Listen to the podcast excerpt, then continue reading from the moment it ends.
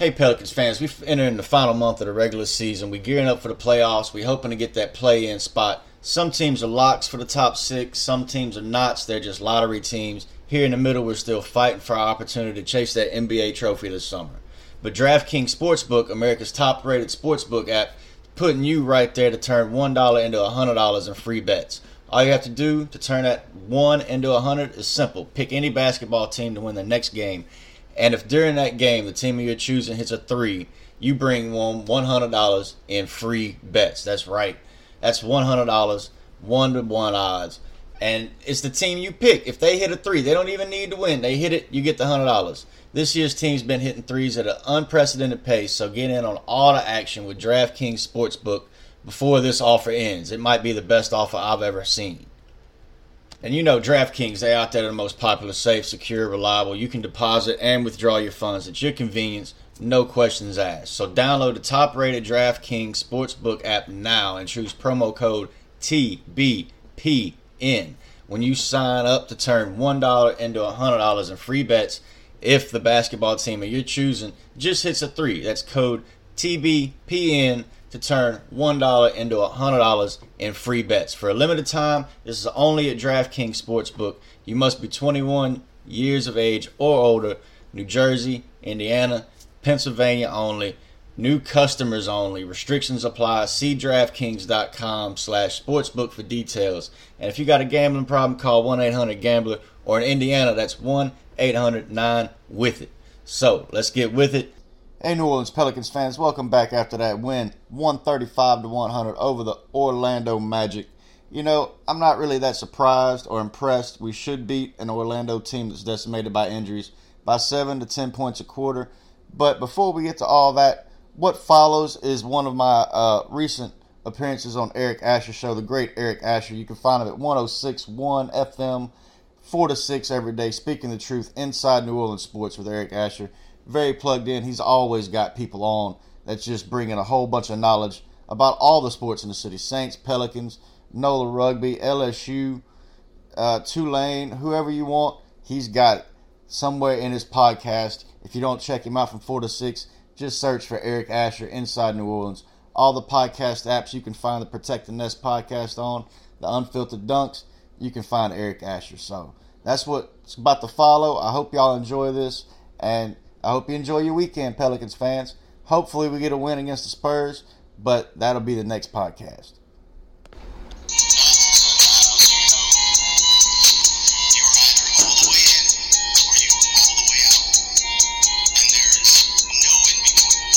Let's talk some Pelicans. Joining us on the program from Forbes, our good friend Christopher Dodson joins us on the show. Chris, how are you today? Hey, man, I'm enjoying the weather, Eric. Thanks for having me on. Always good to have you, Chris. Chris, um, not not what a lot of people expected this season to uh, to turn out, uh, especially with, again, how talented this team is. But uh, with, what, fourteen games left, it's looking bleaker by the day that they're going to make the, the, the playoffs. There are some out there that at this point have said, look, you know what, it's probably better for this team uh, to go ahead and get the lottery pick once again and uh, use that as either an asset or an- another player on this team. Uh, where do you stand on that? Should, should they still be making this push for the playoffs, or is at this point, you know what, uh, uh, you know, uh, tank and, and try to get that get that top lottery pick? Well, it depends on how you look at it. The question started out with looking at the fans expecting, you know, this playoff push and, and everything they wanted, and, and now it's kind of viewed as a season of disappointment. But if you look at the front office, I think it's still – it's always started – it started in it as a season of evaluation, and they found out plenty about this team. They know B I is going to keep uh, progressing. They know Zion's got more to his game to show. And, and this team was never – even in the wildest, most positive expectations of all the fans, was never going to win a championship this year. They could, with this roster, yeah, I expected them to flirt with a playoff spot, which meant the play-in scenario. They could still push for it. They can still play Golden State in all three games, sweep that, and, and sneak in. Uh, but if you look at it as just Stan Van Gundy has to now overtake two or possibly even three Hall of Fame coaches with titles, uh, this is a this is a season of evaluation for the coaching staff as well. So I think they need to play it out as they've been playing it out with the plan that was in place and not deviate from where they started the season and where we are now. Because with this pandemic, eh, sticking with that original plan is always going to be better to see out the end product than trying to switch up and, and see something in these last fifteen games, which they're not going to have any practice time again. They're, they're not going to have much time to improve or get the roster to, to look better because so many people are out. So just stick with the plan as far as the front office. Don't worry about the outside noise and expectations and the new way the season is being viewed as a disappointment, because it's really not. With that said, you mentioned again being an evaluation year. Uh, evaluate what this team has done, especially again the young prospects, because that's what everybody's looking at right now on the future of this team. And let's start with Lonzo Ball. Uh, you've done extensive uh, study and, and articles on Lonzo Ball uh, throughout his career here in New Orleans. Uh, what do you think will happen with Lonzo Ball long term? Is he a Pelican? Is he ultimately going to sign with another team and the Pelicans will be forced to match? Or is this going to be a situation where, again, he could be part of a sign and trade, or the Pelicans may get nothing in return? Uh, I don't think the Pelicans will come out of this with nothing in return. I think it's, excuse me, I think it's more likely that they keep Lonzo than they get nothing at all. Uh, if anybody wants to go listen to the most recent uh, Protect the Nets podcast that I do, I actually had on LeVar, uh, Lonzo Ball's trainer, Travell Gaines, and he, he talks about Lonzo's off-the-court personality and a lot of the misconceptions around Lonzo and him maybe not liking the city as much. Look, Lonzo doesn't drink and smoke and go out and party like most, so he's not looking for the same things in the city that maybe some people have projected on him. So he's he's in, he's gotten better every year. I think there's a certain price point where you have to look at sign and trade options, uh, but until you reach that price point, it's probably better for this team to match Lonzo, because then they can still use that contract as an asset going forward if Lonzo maybe stalls out in his development, or they find a better option. There's another disgruntled star that wants to make a move and come join Zion in New Orleans. You have Lonzo Ball and his potential and his development still to come, because he's only twenty-two, twenty-three in that contract, and it'll be a movable contract. I think it would be better to match up to a certain point than let him go for nothing, and, and that's the way David Griffin op- has operated for years over multiple organizations. So I expect the same to be the case with Lonzo. After that, with a sign and trade, uh, there's only a few options that have been mentioned in the media. I'm sure there's a few more, because there's always a dark horse candidate, and and like Milwaukee coming for Jrue. We, I don't think Milwaukee was anybody's top three. The same could be the case for Lonzo Ball. Obviously, again, we've seen an incredible uh, um, uh, uh, scope in, in terms of uh, the game growing uh, for Zion Williamson. Everybody knew, again, he was going to be a terror inside to be able to handle. Not many people knew he could handle the ball and be a point forward, which is the direction it looks like this team is going. Uh, critique Zion's uh, year for us thus far. Well, the most, uh, uh, if, if you start criticizing Lonzo, uh, sorry, Zion's game, you're nitpicking, but he needs to improve his handles.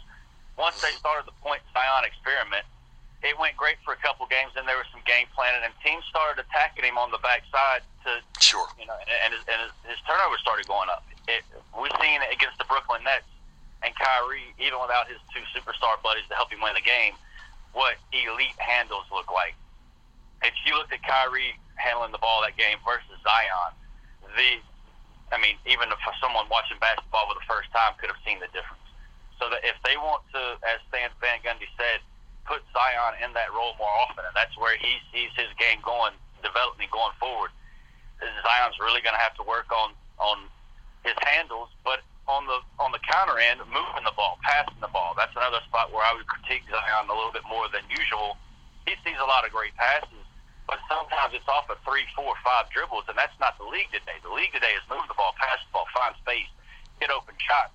If we have Zion doing twenty-seven different dribble combinations before he finds a shooter, that does nobody any good. Mm-hmm. I agree. Talking about Josh Hart, again, heart and soul of this team, a guy that I think that, again, they have to re-sign. Um, uh, of course, he's got the uh, the thumb injury. Uh, at this point, no reason to really rush him back, considering, again, where the Pelicans are right now. But uh, do you think he is going to re-sign with this team, and he'll be with this team on a long-term deal? Again, that, that comes down to contract numbers. Uh, I know Josh and his representatives will be looking for the fifteen to eighteen million dollars range, which is where some people are saying they, they want Lonzo.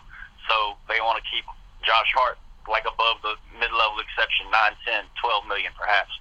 But if, if look at the players that are sitting out right now.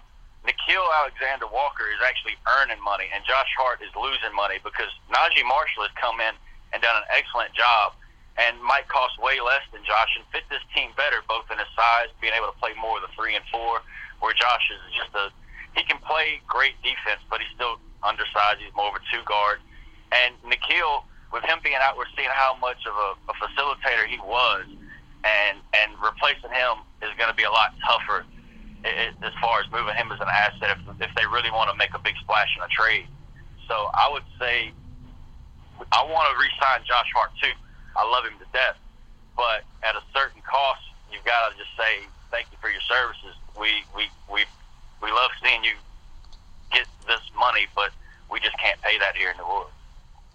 Let's talk about let's talk about Nickeil Alexander-Walker, Kira Lewis, Jackson Hayes, uh, their maturation process this season, and and uh, the the upside you see for those players going forward for this team.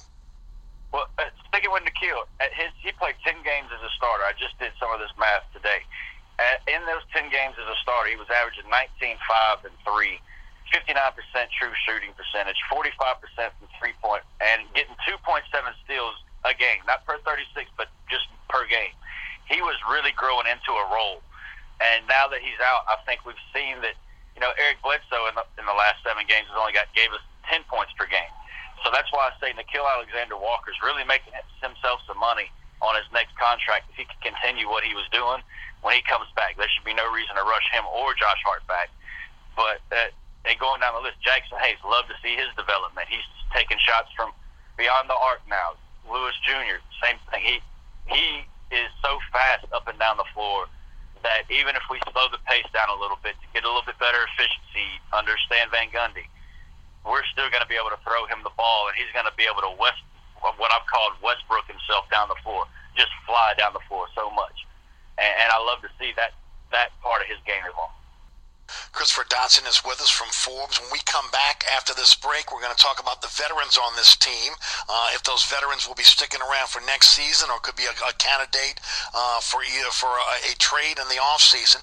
You're listening to Inside New Orleans. Don't forget about my friends at Burkhardt Air Conditioning and Heating, A C promise dot com, A C promise dot com. We've got Christopher Dodson's with us for a few more minutes from, from Forbes. Chris, let's talk a little bit about the, um, uh, the, the roster, and let's talk about some of the veterans. And look, the, the guy that everybody loves to hate in this town right now is Eric Bledsoe. Uh, again, he has not performed the way everybody thought he would perform coming over in that in that Jrue Holiday trade. What do you think his, his future is here in New Orleans? Uh, I'm not sure if he has that much of a future in New Orleans. I don't think the team can bench him and abandon him the way that some on social media and, and, and that is called out. Uh, yeah, we were on a four-game losing streak. In the last seven games, he's only scored ten points per game. He's having a down year, but look at it from his perspective. He was on a contender for the finals, was traded away for Jrue. He thought he was also an all-defensive defensive team caliber player and an all-star. Uh, you got to see that maybe he's got to accept the situation. He's still growing into it, seeing how the team was going to accept him. Again, this is an evaluation season, and it's the same for, for Bledsoe. He hasn't shown well, but he has shown that it, he'll keep his head up. Yeah, he says he lost focus either on the court or in the huddle. Uh, I don't think that speaks to Stan Van Gundy losing the team. I think that's just more Bledsoe just just not not having his heart into it because he wishes he was chasing a championship and not a play uh, play-in spot right now. So, you know, as a professional athlete, you've been around them enough. If they're playing with ninety-nine percent focus and not one hundred, we, we see that leads to losses and maybe a few less points per game, a few less rebounds. And once that adds up over a season, it really wears on you. And you got to hope that He's, he's got years left on his contract. He can get with the coach and staff, he can get with the front office, and kind of get a refresh, both for his career going forward and for this team going forward. And if they can't marry those two together, sure, move him on. But if they see a way to marry that together and, and, and move forward, I think you still have to give Bledsoe or Alonzo, one of the two, uh, a shot to come back next season and, and, and show what they can do with this team. Yeah, if he would have played better, like I said with J J Redick, J J Redick wanted to end up in, in Brooklyn. If J J Redick plays like J J Redick, he's in Brooklyn right now because there would, it would have been he would have been traded to Brooklyn. If if Eric Bledsoe played like a guy that was second team All N B A last year and the player that we've seen throughout his N B A career, instead of what we saw here right now, it would be no issue in moving him at the trading deadline or again next year. Right now, it's an albatross around the neck of the Pelicans, and you know, again, look, you're a professional athlete, you're paid to be able to play each and every game. Uh, you know, just be. be because you, you got because you were chasing a ring before and you're not now, uh, that's immaterial to, to, to the fan base, and should be immaterial to David Griffin. He's expected to play at a high level, and he hasn't done it. I agree with you to a certain extent, but, I mean, we're all signed up for a job. We all have off days, no matter what that job is, though, no matter what we're paid. And I'll give Bledsoe credit, whereas J J Redick, Redick signed here because he didn't have other options on the market. He wanted to stay mm-hmm. in Philly, he said at the time, but Philly didn't have the money for him. And then he saw New Orleans as this up-and-coming project that maybe he could really jump on something. And then if it didn't work with a two-year deal, he could force him his way to wherever he wanted to be. But he, he played down, and he didn't get the move he wanted. He didn't get the playoff outcome he wanted last season in the middle of a pandemic. But he actually went out and aired those, and he's been, to me, that was a bit more unprofessional to go on his podcast and, and really take out some of the, say the things he did in the way he did. Yes. Instead of Bledsoe at least admitting that he wasn't focused and he owned up to his mistake. I think the way he approached that is way more professional than the way Redick handled it. It both of them, you know, that's what, we took a loss in that game, and it was Bledsoe's fault. Redick took a loss in his career. It was kind of his fault, too. Bledsoe, he stood up on it and was like, yeah, after the game, hey, I, my bad, mm-hmm. I, I lost focus. Redick went out and kind of burned some bridges.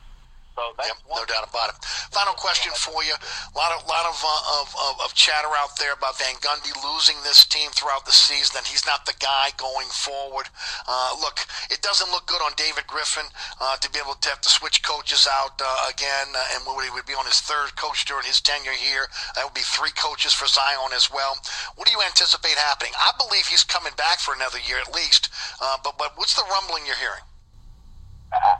I think they've got to at least give him thirty practices with this team. Yeah, they've had some games, but some of these back-to-backs, they barely had time to even go over film from the previous night, the previous game, whether it be a win or a loss. The, to me, cutting bait now or, you know, during the offseason would be way too soon. This isn't European soccer. You don't cut coaches after twenty-nine games or nineteen games. It, you can't do that. Give them, give them at least part of next season, and then if they're still rumbling and it's not working out, sure, you're on a short leash. And by that time, David Griffin, I mean, he'll his contract will be halfway done, too. He will have to show he's willing to cut bait on a bad decision. The only part of that is if you made that bad decision once, what's to say about the second time you get to fill the coaching spot? Third time you fill the coaching spot. Where are you at then? Chris, tell us about what you got coming up for us on, on, on in, in Forbes and how folks can follow you on social media. Social media is uh, doing it. Dodson over on Twitter, Unfiltered Dunks for the podcast. Follow the podcast, Protect the Nest on uh, all the social uh, and podcast platforms that you can find your great show on, Eric. Uh, I just did, again, the podcast with Travell Gaines. He's Lonzo Ball's off-season trainer. Speaks a lot to how Lonzo Ball approaches the off-season, his, his growth, work ethic, and off-the-court uh, living. And past that, uh, that, that's about the only social media I do. I appreciate you having me on. Uh, hope you get to enjoy some of the sunshine before the Pelicans go on against Orlando here in a minute. There, there you go. Looking forward to it as well. Thanks, my friend. Appreciate the time. We'll talk again soon.